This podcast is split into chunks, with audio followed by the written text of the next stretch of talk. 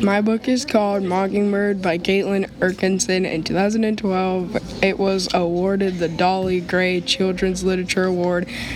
It is about a girl with Asperger's syndrome, and her brother passed away, and she's trying to cope with it. She stays strong, though. If you like drama and love, you, I think you'll like this book. I gave it four and a half stars because it was a little boring. Actually, it was. Oh.